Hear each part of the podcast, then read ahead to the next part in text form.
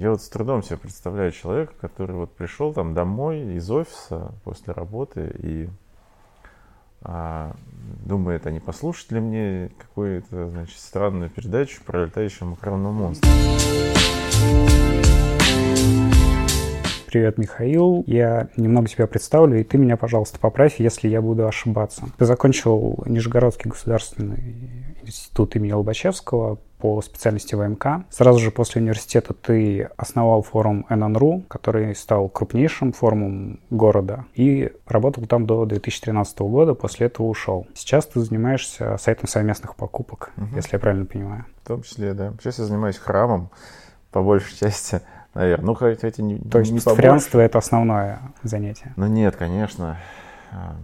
Случилось так, что, ну, в принципе, я могу себе позволить там и не работать, путешествовать, да, но мозг требует нагрузки, поэтому я не мыслю вот такого праздного существования, нужно все-таки как-то и деньги зарабатывать, и семью содержать, и как-то двигаться вперед, да. Конечно, я занимаюсь определенными вещами бизнесовыми, а храм, ну, это не заработок денег, да, это скорее трата. Хотя зачем я это рассказываю, ты, наверное, не про это спрашивал. да, еще, все верно. А, а мы основали с моим партнером Ильей Осиповым ННРУ в 99 году. 12 лет я там поработал директором, и потом мы вышли из этого бизнеса, остались мы в совместной покупке. А почему решили э, уйти из ННРУ? Потому что, я так понимаю, сейчас это крупный новостной портал. Ну да, это не совсем форум, да, хотя форум это большую часть его составлял всегда. В последнее время форумская составляющая там сокращается, но на первый план выходят новости разные. Это всегда был портал, городской сайт с различным контентом. И был такое время, определенный период, что еще не было Фейсбука, ВКонтакта, там, Одноклассников. Было ННРУ, и мы занимали вот всю нишу интернета, поэтому ко мне даже приклеилось такое ошибочное наименование, что я вот основал Нижегородский интернет, и там, отец Нижегородского интернета. Долгое время за мной такая кликуха ходила. Сейчас уже молодежь не, не, не знает ничего, не интересуется ни историей, там, им, им уже это мало интересно, региональные форумы. Так что сейчас этого уже в прошлом. Тогда как ты пришел к пастафарианству и почему такая тяга высмеять религию? На самом деле постановка вопроса содержит утверждение. Тогда, может быть, я ошибаюсь. Пастафарианство для меня — это, в принципе, высмеивание религии. Само по себе это, конечно, не является религией, да, понятно, что люди просто понабрали штампов, причем в основном только из одной религии, почему-то именно из христианства, и всячески их переигрывают. Ну, для меня, конечно, задача пастафарианство несколько шире, чем высмеять какую-то одну религию. Да? На самом деле, если уж говорить вот в терминах высмеивания, да, хотя это спорный термин. Я бы предложил термин ирония. И более того, это даже не, не, не ирония, как бы вот высмеивание одного над другим, да, а это некая самоирония. У пастафарианства принцип самоирония, да. Мы же не утверждаем что-то там про другие религии, да, просто те люди, которые смотрят на нас, они видят в этом, в, в дуршлаках, да, там на голове, они видят некие аналогии с челмами, там, с кипами, и вот с тем, что носит там на голове тот же там патриарх, патриарх там Кирилл, у которого на голове вот эта вот кастрюля, она выглядит, ну, не менее смешно, чем дуршлаг у нас. И когда они это видят, они проводят некие аналогии, и поэтому в их голове создается вот это вот слово рождается высмеивание, да? Ну смотри, вот сзади тебя картина, явная отсылка угу. картины, где Бог тянется к Адаму. То есть это явная параллель. Да, не такая вот да. странная, как шляпа, например. Ну, параллель, да.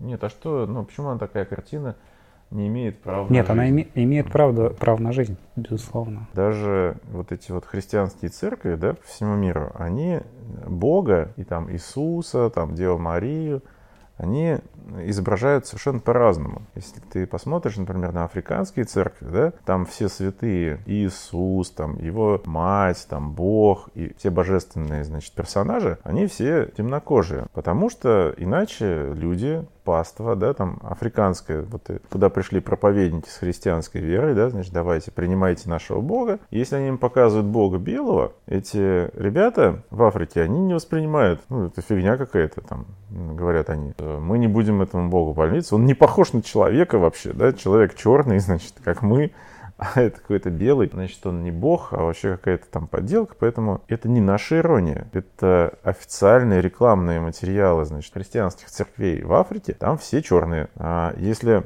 ты также пойдешь исследовать э, вот, это, вот этот вопрос и посмотришь на христианские, значит, миссии в Южной Америке, то там ты удивишься, но Иисус ходит в индейском костюме, и у него перья на голове. Есть нимб, там все эти дела, кресты, но он в целом как бы очень похож на индейца и носит национальную одежду, и, как сказал уже, на голове у него перья. Японская церковь также стилизована вся под вот таких святых с узкими глазами и вообще японского такого вот типажа.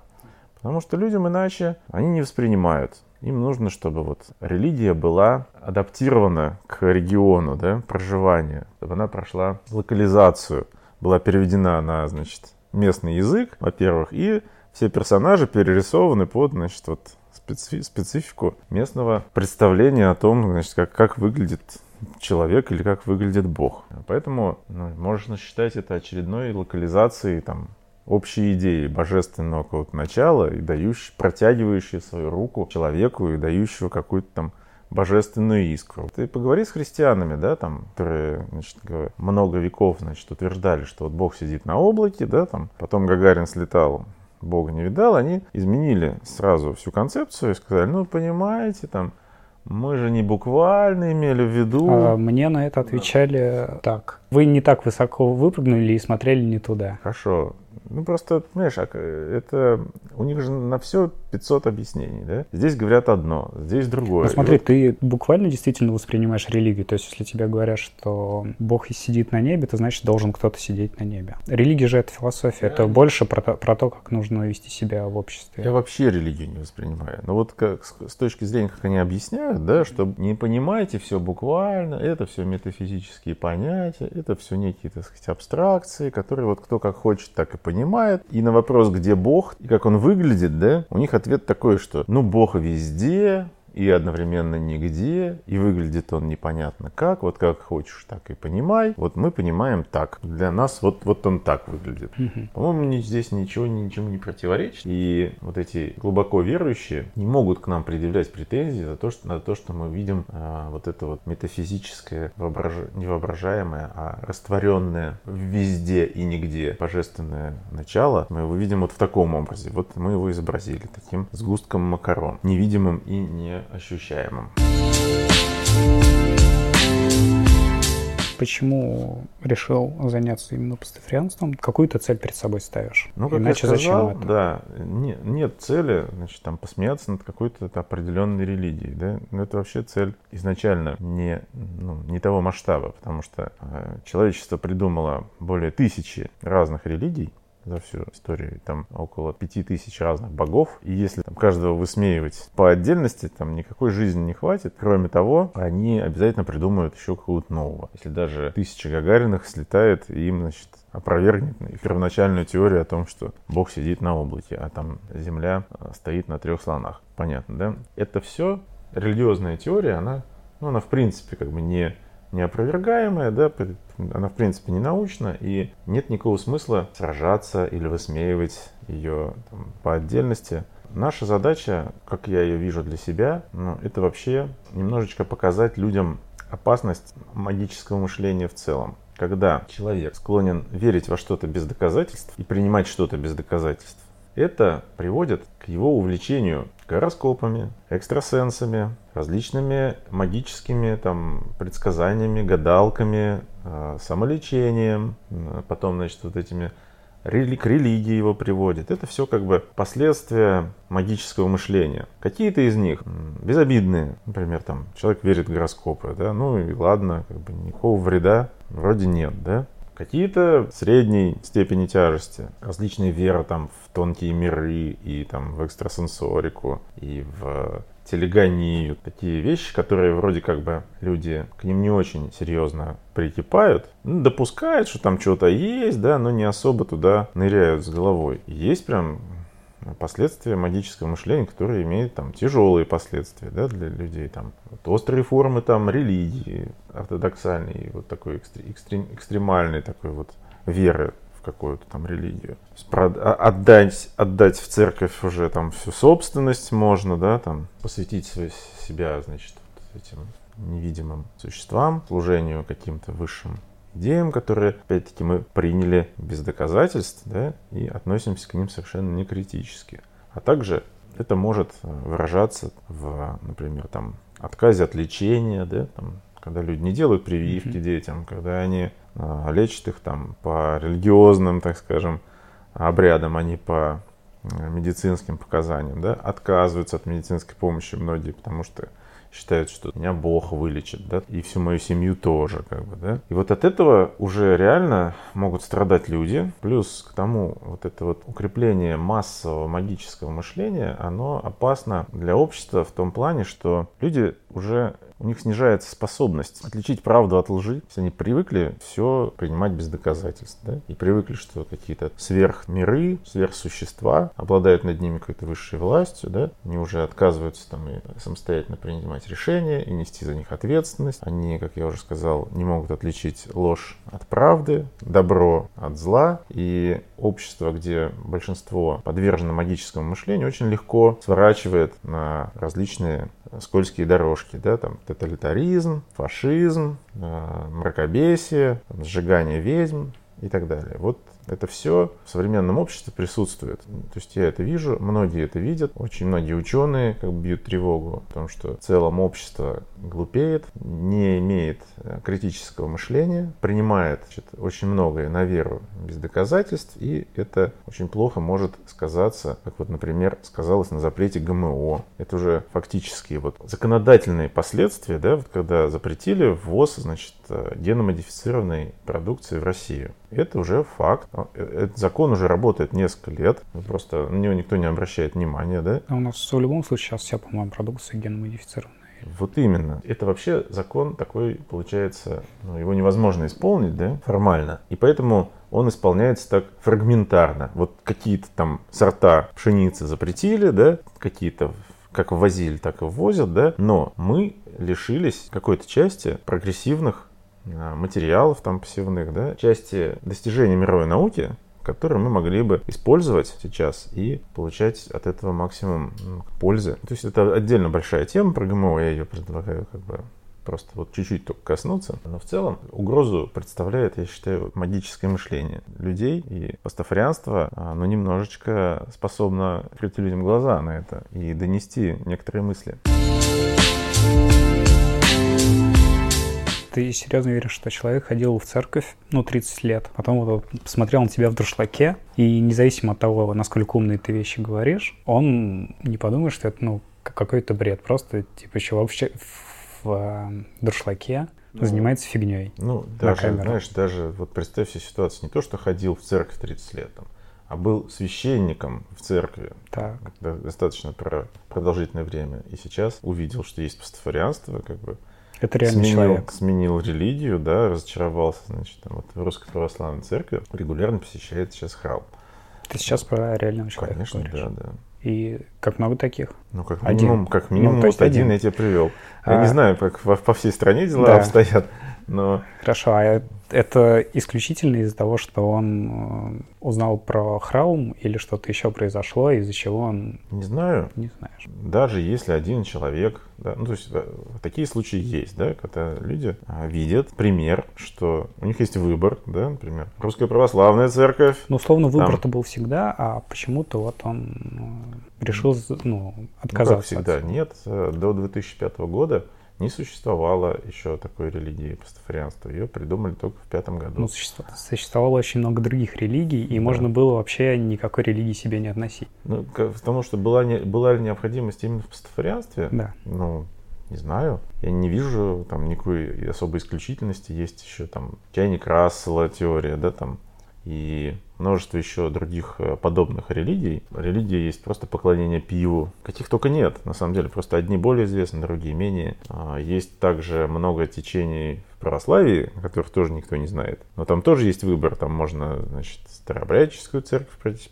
посещать, там протестантскую, можно католическую. И можно, вот у которой недавно мощь, отняли судебными приставами, есть э, альтернативная православная церковь России, которая не под Кириллом, а значит у них свои патриархи, и у них по России что-то там 150 церквей, довольно много, но также никто о них не знает особо. Они тоже типа христианские, но вот не, не, не, имеют отношения, отделились от Кирилла там очень ну, давно. православие. Да. Да все они православие. Понимаешь, все религии устроены одинаково. Да? Там они стоят, из как, как говорит наш святой Александр Невзоров, из одинаковых mm-hmm. запчастей. Как там, иудаизм, ислам и христианство, они вышли из аврамического корня, да, из э, пятикнижия Адамова. Также уже из них сейчас растут разные кусты и ветки свидетелей Иеговы, современные там христиане и прочее, прочее, прочее, адвентисты седьмого дня. Ну, то есть этих течений тоже миллион. Все они имеют некую такую концепцию принять некую догматику, без доказательств и верить в нее. А дальше уже на, на этой догматике строятся ну, там, ритуалы, традиции и прочее, прочее, прочее. Но смысл-то один. Есть некие высшее существо, которое нам что-то сказало, правильно жить, и вот мы должны его слушаться. А сами мы ответственность за свою жизнь как бы ну, можем и не нести. И это очень вредное, на мой взгляд, утверждение. Про святых ты упомянул про Невзорова. Я видел а, ролик, где вручали ему удостоверение святого и Сергею Шнурову. Торжественное вручение удостоверения святого впервые в истории мировых религий – корочка и официальное признание. Я напомню, что это состоялось год назад. Александр Глебович стал святым Пастафарианской церкви. И вот сейчас, в этот исторический момент, под бурные аплодисменты, мы вручаем такую вот корочку. Обязательно вклейте сюда фотографию либо в дуршлаге, либо да, в треуголке. Хорошо, хорошо, Пользуйтесь, хорошо. показывайте. И...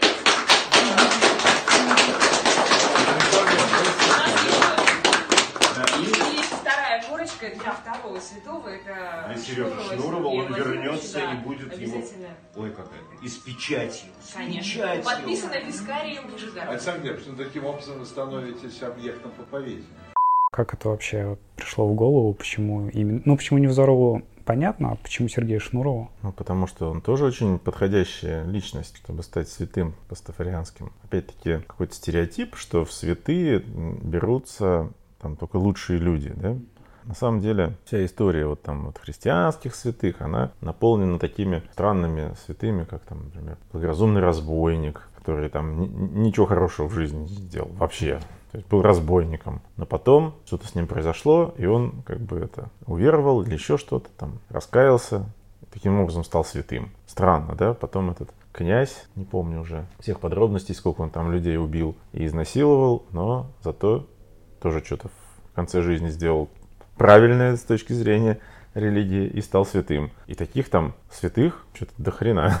Поэтому в реальности святые берутся личности совершенно неоднозначные. Да? И не обязательно быть э, человеком хорошим, чтобы стать святым. Вот эту же концепцию мы продолжаем в нашей деятельности религиозной. То есть мы берем не то чтобы там самых хороших людей, а интересных, ярких, неоднозначных, ну, таких известных, и которые в том числе способны придать этому делу некий хайп и огласку, чтобы опять-таки продвинуть и распространить идеи пастафарианства на широкие массы. Да, вам это как-то помогло с точки зрения людей? Конечно, ну, это очень хороший пиар-проект и большое количество упоминаний в СМИ. Там мы таким образом серьезно настроены и дальше нести макаронную благодать. Смотря в Нижнем Новгороде, как относится к э, храму? Вообще, ну, насколько о нем говорят, насколько люди готовы вообще вас, ну, про вас говорить, что-то рассказывать, что-то писать. И в целом на государственном уровне нет ли каких-то проблем? Вот смотри, у нас зарегистрированных религий, прям официально, не так мало.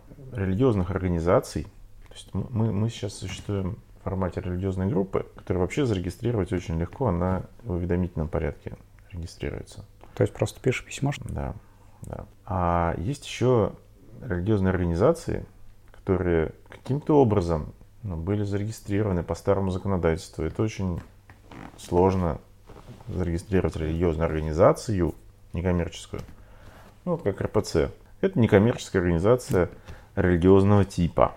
И эта некоммерческая организация, она может там, иметь счет, собственность иметь, она может претендовать на земельные участки, на объекты, да, и по законодательству религиозная организация, она ну, очень много чего может. И не платит налоги при этом. Да, да. Таких организаций, вот нам кажется, что их там очень мало, да, а их в реестре зарегистрировано, по-моему, штук 35. Это по Нижнему Новгороду или вообще? Да, Нижнем. Ну, просто о них никто не знает. И там, знаешь, э, названия, которые вообще никому ничего не говорят, но они где-то существуют и есть, там какие-то армянские там церкви, еще что-то.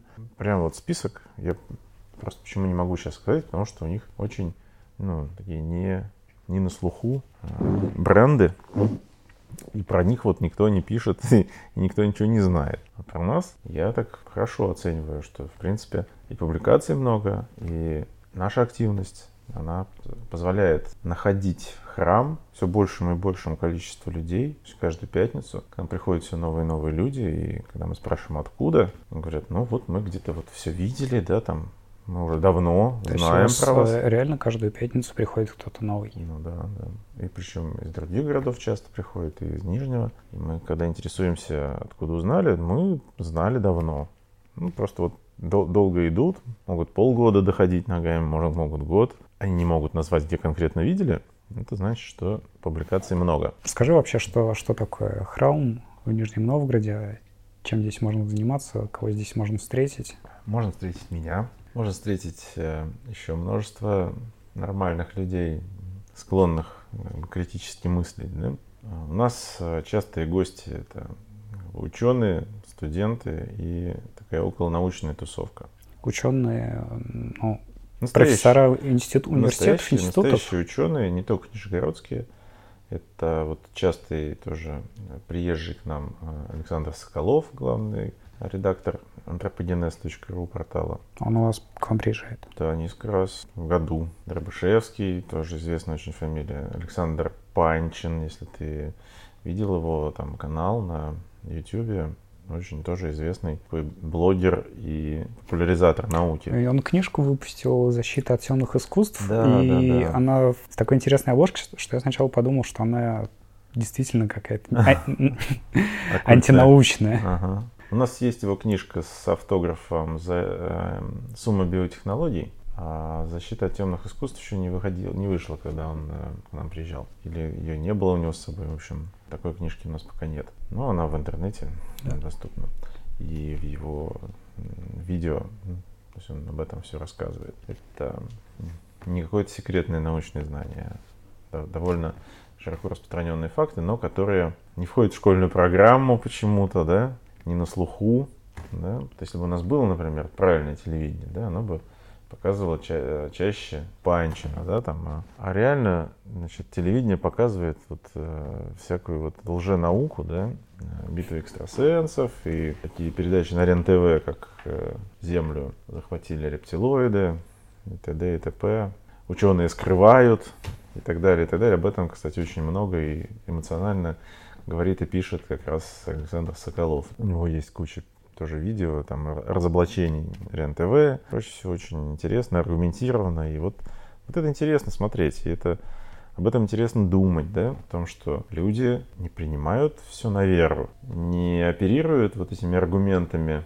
Но есть же что-то такое, о чем наука еще не знает, да, и это, это разумный аргумент, что есть, действительно есть очень много чего наука не знает, да, но в эту дыру незнания уже можно за, засунуть такого всего, да, там, таких чудищ. Но этого не, не стоит делать. Это, это, уже, это уже манипуляция, да, когда ты берешь, приоткрываешь, как бы, вот, окно возможностей, да, и, и там начинаешь верить в такую абракадабру, что ну, уже там волосы дыбом встают. Но ученые допускают, что они что-то не знают, да, но они там шаг за шагом, там, миллиметр там за миллиметром открывают вот то, что они не знают, да, и оперируют какими-то вещами, которые можно померить, описать, потрогать, да, измерить.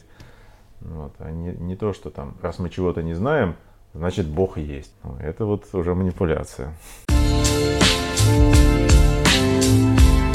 Мы отвлеклись немного. Ты начал рассказывать про то, что очень много э, религиозных организаций э, зарегистрированных, а вы не можете зарегистрироваться по какой причине? Нет, у нас сейчас законодательство изменилось. Нужно регистрировать религиозную группу, что мы успешно сделали два года назад. И через 8 лет, соответственно, то есть через 10, осталось 8 лет ждать, мы сможем на основе религиозной группы зарегистрировать религиозную организацию. По законодательству mm-hmm. так. Никто еще такого не сделал, потому что оно вот поменялось. По старому законодательству зарегистрировать религиозную организацию вообще очень сложно было, вообще невозможно. Вот сейчас они такой а, поменяли, сказали, вот ждите 10 лет, потом вас зарегистрируем, якобы. Ну, не, неизвестно, на самом деле, что будет. Пока мы живем вот в такой правовой структуре. И пытались мы зарегистрировать фонд благотворительный. Совершили три попытки, все три нам отказали из-за того, что сотрудница Минюста, которая вот нам выдавала разрешение, не разрешение, которая регистрировала религиозную группу,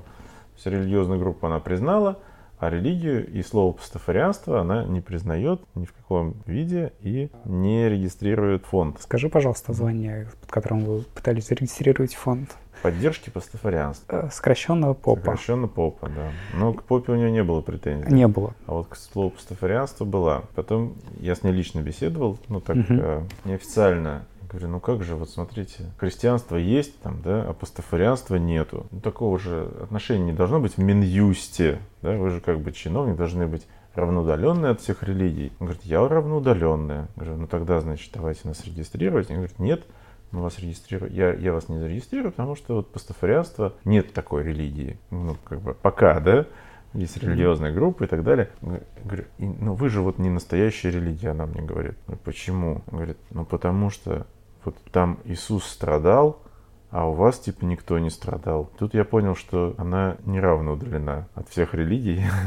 Но смотря, если просто убрать слово пастафарианство из названия благотворительного фонда, мне кажется, если ты хочешь действительно зарегистрировать благотворительный фонд, то ты можешь изменить название, это не самое важное в нем. Слушай, ну, мы пробовали. Там мы меняли название, предложили другое, без слова пастафарианство. Там было какое-то другое слово, которое тоже не понравилось. И так далее. Ну, то есть она каждый раз она там находила новые все формальности, формальные причины отказа, да, но вот настоящая причина в том, что все-таки это обычный человек, да, как у обычного человека, у нее есть разные там свои внутренние убеждения, от которых очень тяжело избавиться, и которые влияют на принятие решений. Так что человек, понимаешь, даже не может выполнить свою юридическую работу, да, из-за своих вот личных убеждений внутренних. Но мы не стали пока в суд обращаться, да, и пока думаем, что делать. Но такое ощущение, что вот мы не можем зарегистрировать свой фонд именно потому, что есть какое-то отторжение на слово пастафарианство и на вот конкурирующую религию, конкурирующую там основной, да, в, которой Иисус страдал, а у нас еще, так сказать, это ни, никто не страдал, поэтому подождите. А вот это вот, что есть, то есть. Вот рассказываю, как было. Плавно перешли к политике. Я бы хотел с тобой немного поговорить, если ты не против, о политике. Mm, я за. Да, я, насколько понимаю, ты поддерживаешь Навального. Поддерживаю идею сменяемости власти, идею о том, что там 20-ю поправку надо ратифицировать. Не, не, не фанат личности Навального, да? У меня нет такого. Вот я, это не рок-звезда. И даже человек э, с своими недостатками, который там со всеми поругался, соратниками кое-что совершенно не умеет делать. Но идеи правильные я поддерживаю. Считаю, что особенно вот его антикоррупционную деятельность обязательно нужно поддерживать. Он ее делает очень хорошо. А что он делает? Ну, то есть он... Расследование. Почему он не несет эти расследования в суд? Это же основная претензия. То есть ты снял видео, но то, что ты снял, оно не имеет смысла. До тех пор, пока это не рассматривает суд, пока суд не проведет расследование ну. и не докажет, что то, что ты снял, там, это правда. Это, мне кажется, какое-то клише, что вот Навальный не, не носит свои расследования в суд. Если ты посмотришь и реально исследуешь этот вопрос, да, ты увидишь... Я смотрел его ролики. Ты увидишь, что каждое значит, расследование, оно сопровождается заявлением в прокуратуру, в Следственный комитет, куда угодно, да, то есть в те а, организации, которые, значит, э, призваны расследовать Э, в компетенцию которой входит расследование. Но просто если значит, глава Бастрыкин, чего у нас там глава Следственного комитета, да? Mm-hmm. Вот если он имеет связи с Кущевской мафией, да, и получал от них там имел с ними совместный бизнес, это его жена имела, или, или жена его заместителя, я не помню. Короче, очень тесно связан вот с мафией, да, он не расследует эти дела. Но, тем не а, менее, Кущевской занялись. Занялись убийствами. Убийствами, да. да. Когда уже, значит, там убили семью, и дело получило огромный общественный резонанс. Да, задержали, значит, там а, вот непосредственных убийц, да, там и некую ПГ, но тех людей, которые сотрудничали с этой ПГ, да, которые ее там крышевали, имели с ними совместный бизнес, которые работают там заместителями директоров э, Следственного комитета, да, по ним никаких расследований почему-то нет, и никто из них не сидит. Первое, Навальный, естественно, все несет в суд. Опять-таки проблемы нашей страны, потому что суда у нас нет. У нас есть такая имитация, иллюзия суда, который ну, действительно может по некоторым делам судить по закону и принимать правильные, честные решения, основанные на законе. Но по некоторым делам работает совершенно другой алгоритм, да, телефонное право и все такое. Ну, об этом тоже можно очень много везде читать, смотреть, сталкиваться лично. Я после того, как там вот прошли такие громкие дела, как там ЮКОС, Киров Лес, по-моему, среди рационально и критически мыслящих людей не осталось никаких иллюзий, что вот, институт суда у нас немножечко скомпрометирован, так скажем. Но сейчас э, в основном обвиняют Навального в том, что за ним идут школьники. И вчера были выборы у нас, и были выборы в Москве, и были митинги. Мы здесь власть! Мы здесь власть! Мы здесь власть!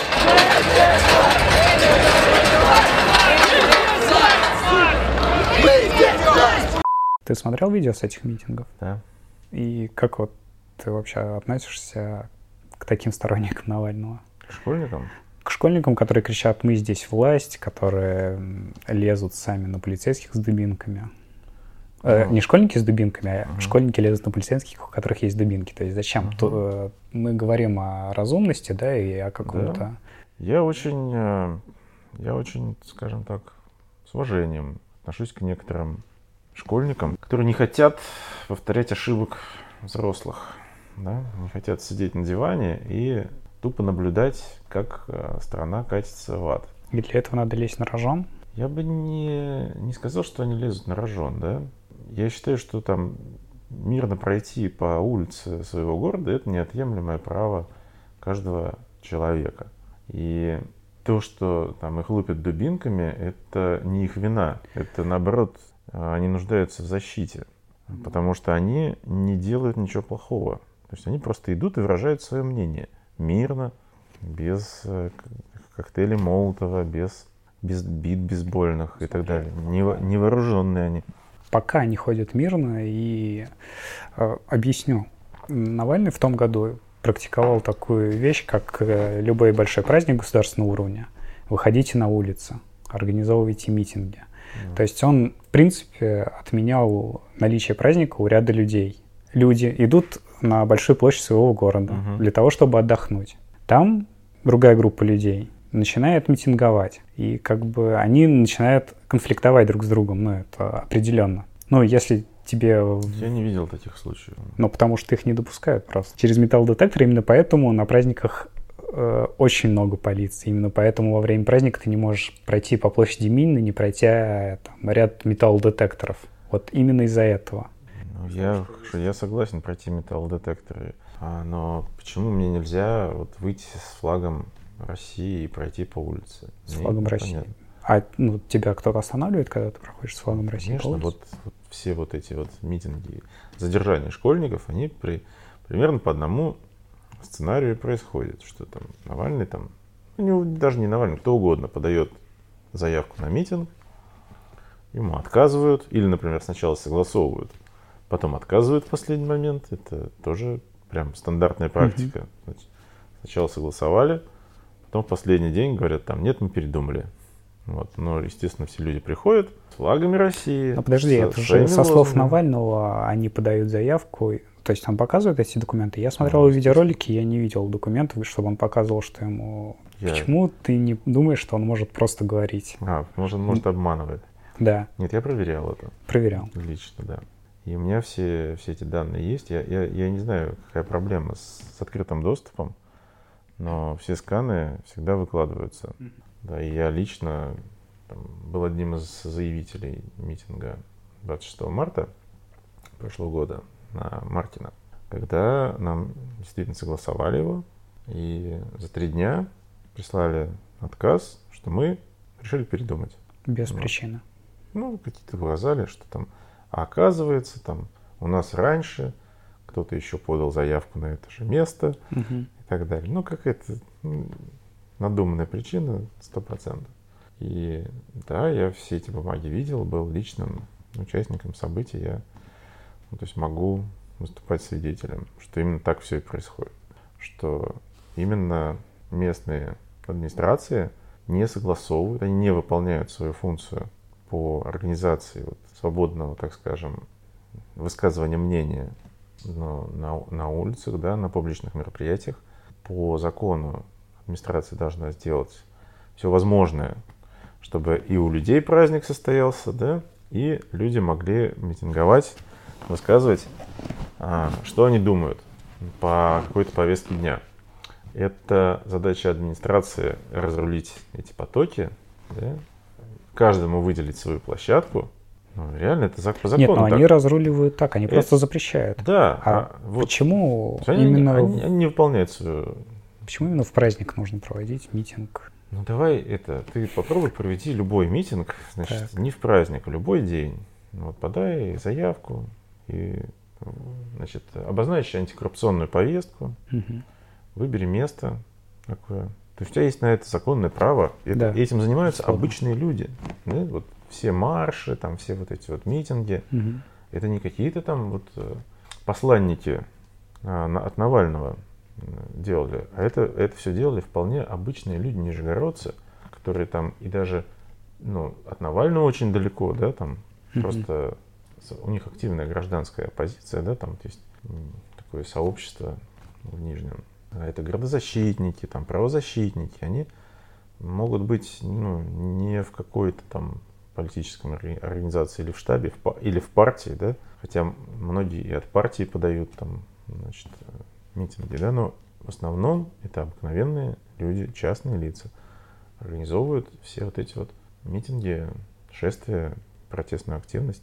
Можешь попробовать и просто потом поделишься опытом, как бы, что тебе согласовали и что тебе не согласовали.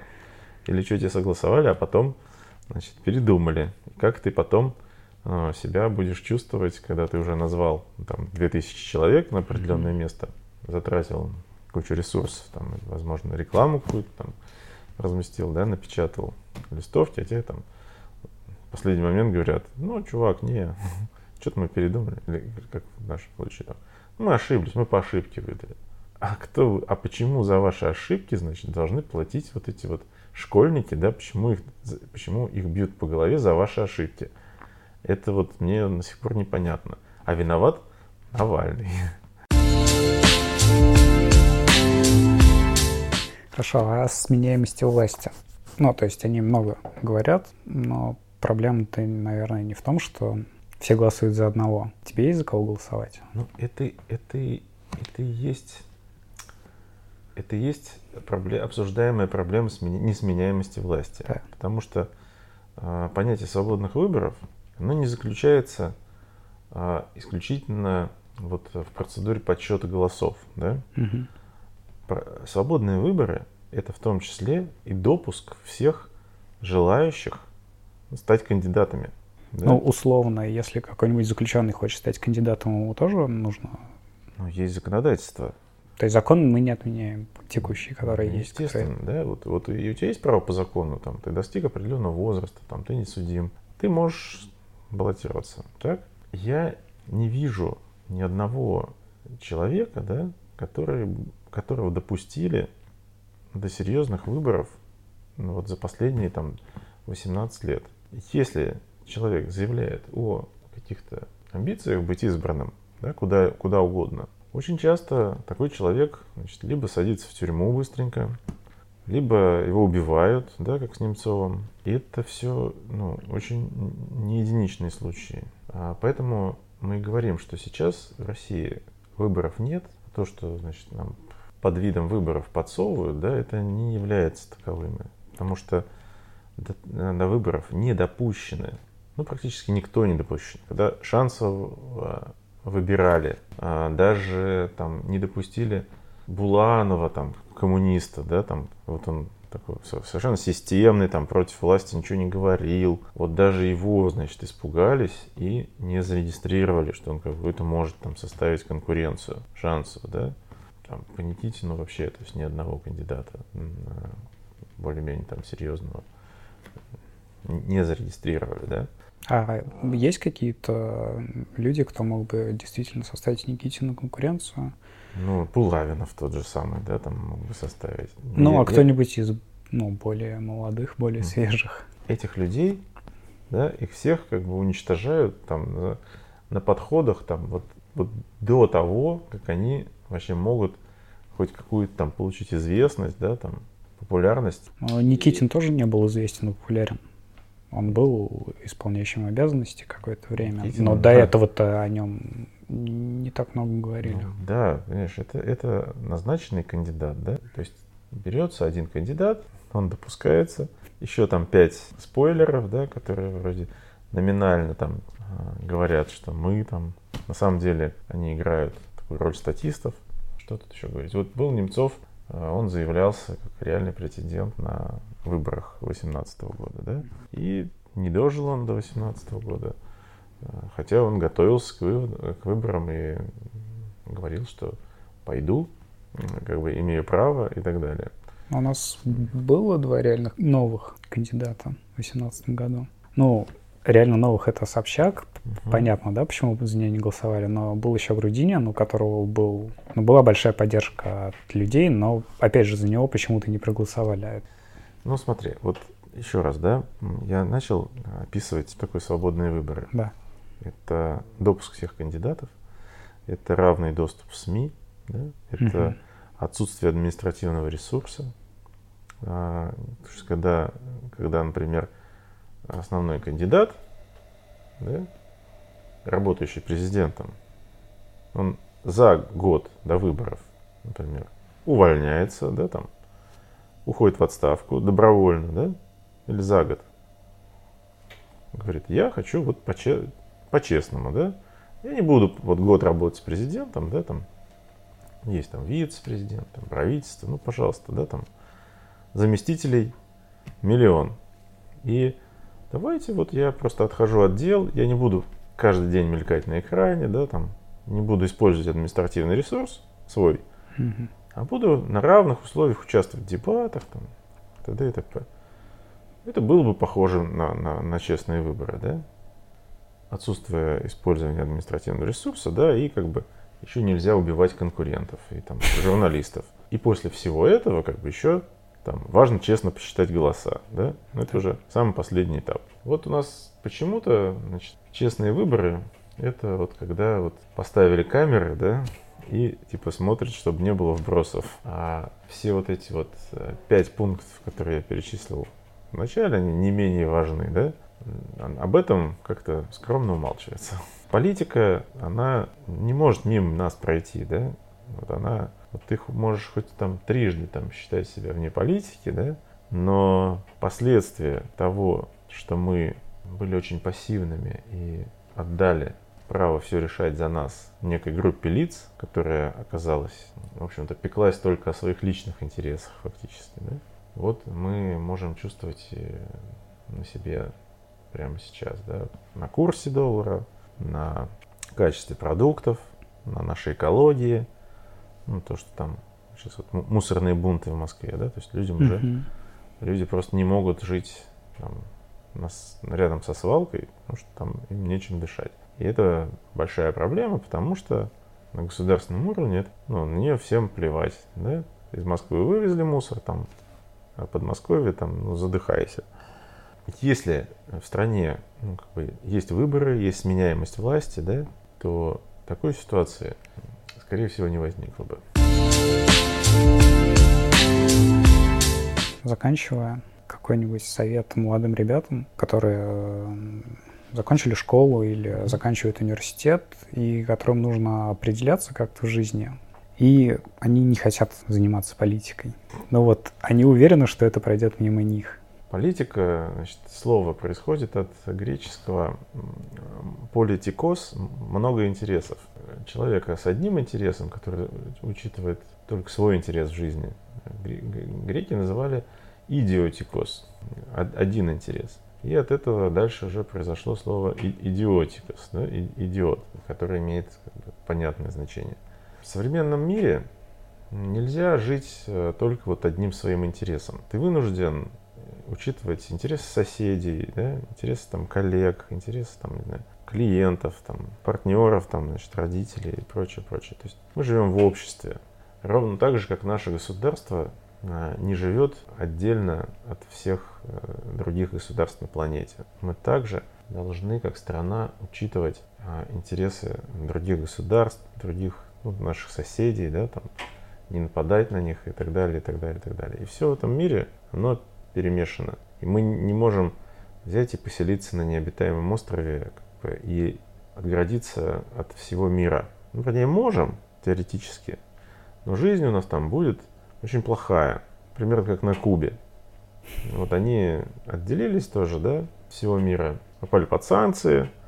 Сейчас у них там нет э, ни технологий, там, ни лекарств, ни автомобилей.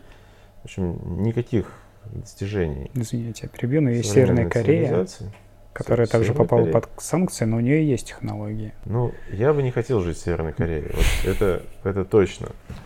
Потому что там есть нечего. Не говоря уже о всех там остальных ужасах, там просто нечего жрать. А я люблю пожрать.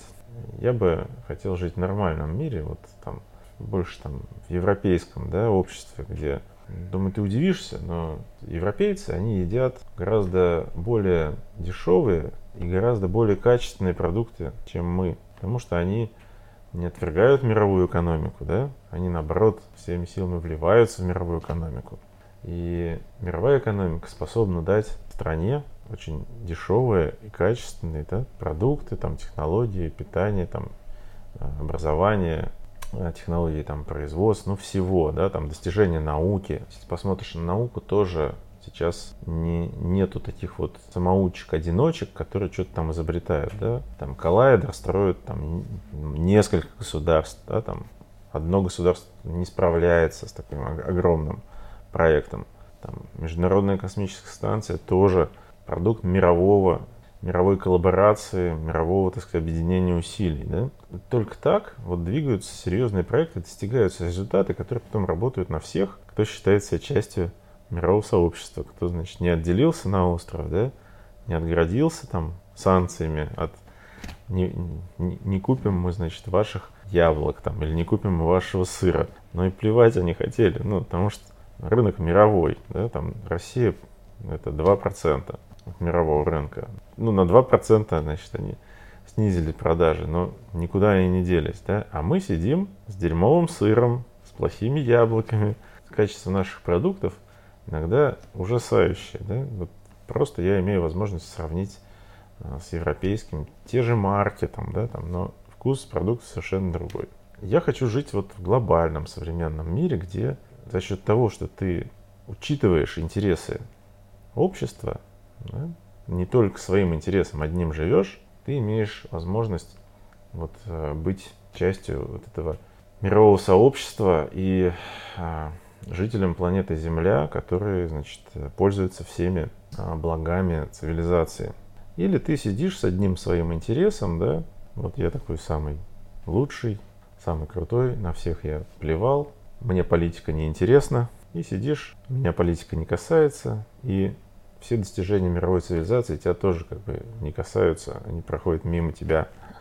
Все достижения там общественной жизни, да, вот ты получаешь президента Путина, там, несменяемого, которого такая ситуация очень устраивает, да. То есть вот эта вот позиция «я вне политики», она возникла, не, может быть, она спонтанно возникла, да, но она очень выгодна, ну, сам понимаешь, кому, да. Кто в данный момент вот у власти укрепился – вот тому такая позиция, если все скажут, ну я вне политики. Мне там... Я согласен с тобой, но за последний год я видел столько рекламы вы... выборов, сколько я не видел вообще за всю, наверное, свою жизнь. И этой рекламы было очень много. Она была и в интернете, она была и по телевизору. Противоречит, мне кажется, тому, что, что это выгодно власти, чтобы никто не, не задумывался о политике, но при этом они зовут людей на выборы.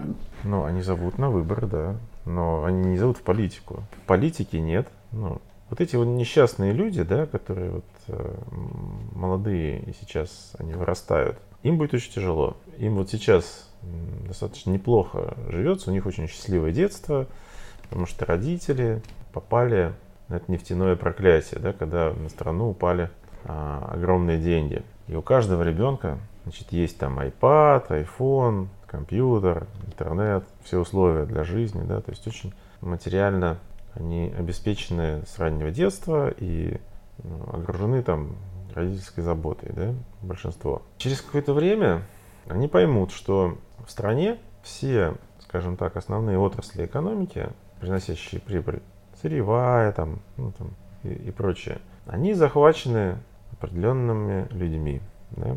Есть группировка, захватившая власть, так назовем ее, да, а она на все ключевые посты расставила своих людей. И там, если ты посмотришь, там вот эти вот Роснефть, там Роскосмос, Роснано, там Рос, все. Это государственные корпорации, которые, в которых управляют там определенные люди и дети этих определенных людей. И большинству молодых людей, которые сейчас вступают в такой активный возраст, ну, они не нужны никому. Потому что там, 60% ВВП у нас составляют госкомпании. В госкомпаниях работают значит, гослюди. У нас общество разделилось на некие, так сказать, э, касты. Вот есть там вот эти вот касты силовики, значит, там госчиновники. И есть э, обычные люди, которых сейчас мало, молодых людей, потому что мы опять-таки с демографической ямы там не вылезли. Но их скоро будет больше. И пойти на работу им реально некуда. Да и они не хотят работать. У них очень плохое образование, некачественное, э, полученное вот за 18 лет управления Путиным, когда наука, ну, суще... ну вообще это образование, качество, оно существенно упало. И если там 30-40-летним людям легко найти работу за рубежом, то молодежь сейчас работу за рубежом не найдет, ну, высокооплачиваемую ну и, и как бы не, не особо их и, и ждут туда, да, там. Поэтому им остается жить в России, их нигде не ждут на таких денежных местах, да, им, им предлагают, ну давайте, идите там, не знаю, в полицию работайте, да, там, или, ну где сейчас можно заработать там? Армия. Армия, полиция, где еще? Программирование, ну, ну технологии. Да. Эти. Крайне мало, ну, возможностей, да. И реально они это чувствуют, поэтому они выходят на улицу. Они хотят менять систему. Они хотят, чтобы экономика снова стала конкурентной, да? чтобы у нас вместо там одной госкорпорации было множество частных корпораций, и они конкурировали честно друг с другом, да, не так, как сейчас там крупняк просто давит весь малый бизнес, выживает его с рынка, а чтобы конкуренция была ну, честная и рыночная, да, потому что вот в 90-х, даже в начале 2000-х, вот так все и было. Была честная рыночная экономика, которая потом вот под гнетом вот этой вот вертикали стала выстраиваться. Значит, вертикаль и все под себя подмяла. Кому-то вот эта вертикаль кажется там, более эффективным инструментом управления там, огромной страной. Но мне абсолютно кажется, что она абсолютно вредна. Это невозможно. Вот вручную там, да, управлять ситуацией в каждом регионе, там, что все решает лично Путин. Ну, это, это просто ситуация, которая отбрасывает нас там назад, и мы теряем очень много денег на этом. Так что молодые люди в очень сложной ситуации сейчас окажутся. Они привыкли к хорошей жизни, хорошей жизни у них не будет, им предстоит за нее очень серьезно так побороться. И не факт, что они победят очень быстро. Возможно, это все затянется на годы. Но когда-нибудь все-таки я верю, что Россия будет нормальной страной. И у нас будут не выборы в кавычках, там, а настоящие выборы, да, у нас будет не суд в кавычках, а действительно вот этот инструмент отстаивания там своих прав там заработает, да, на полную мощность что у нас там Следственный комитет будет расследовать все дела, не только те, в которых, значит, не участвуют его сотрудники или там правительство, да. Ну, короче, когда-нибудь у нас э, ситуация изменится, и я думаю, это неизбежно. Последний вопрос. Кто из политиков мог бы стать святым храма летающего макаронного монстра? Да кто угодно. Ну, Путин мог бы? Сомневаюсь. Но, понимаешь, для летающего макаронного монстра нет ничего невозможного. Если он совершит определенные действия, то, я думаю, мы сделаем его святым.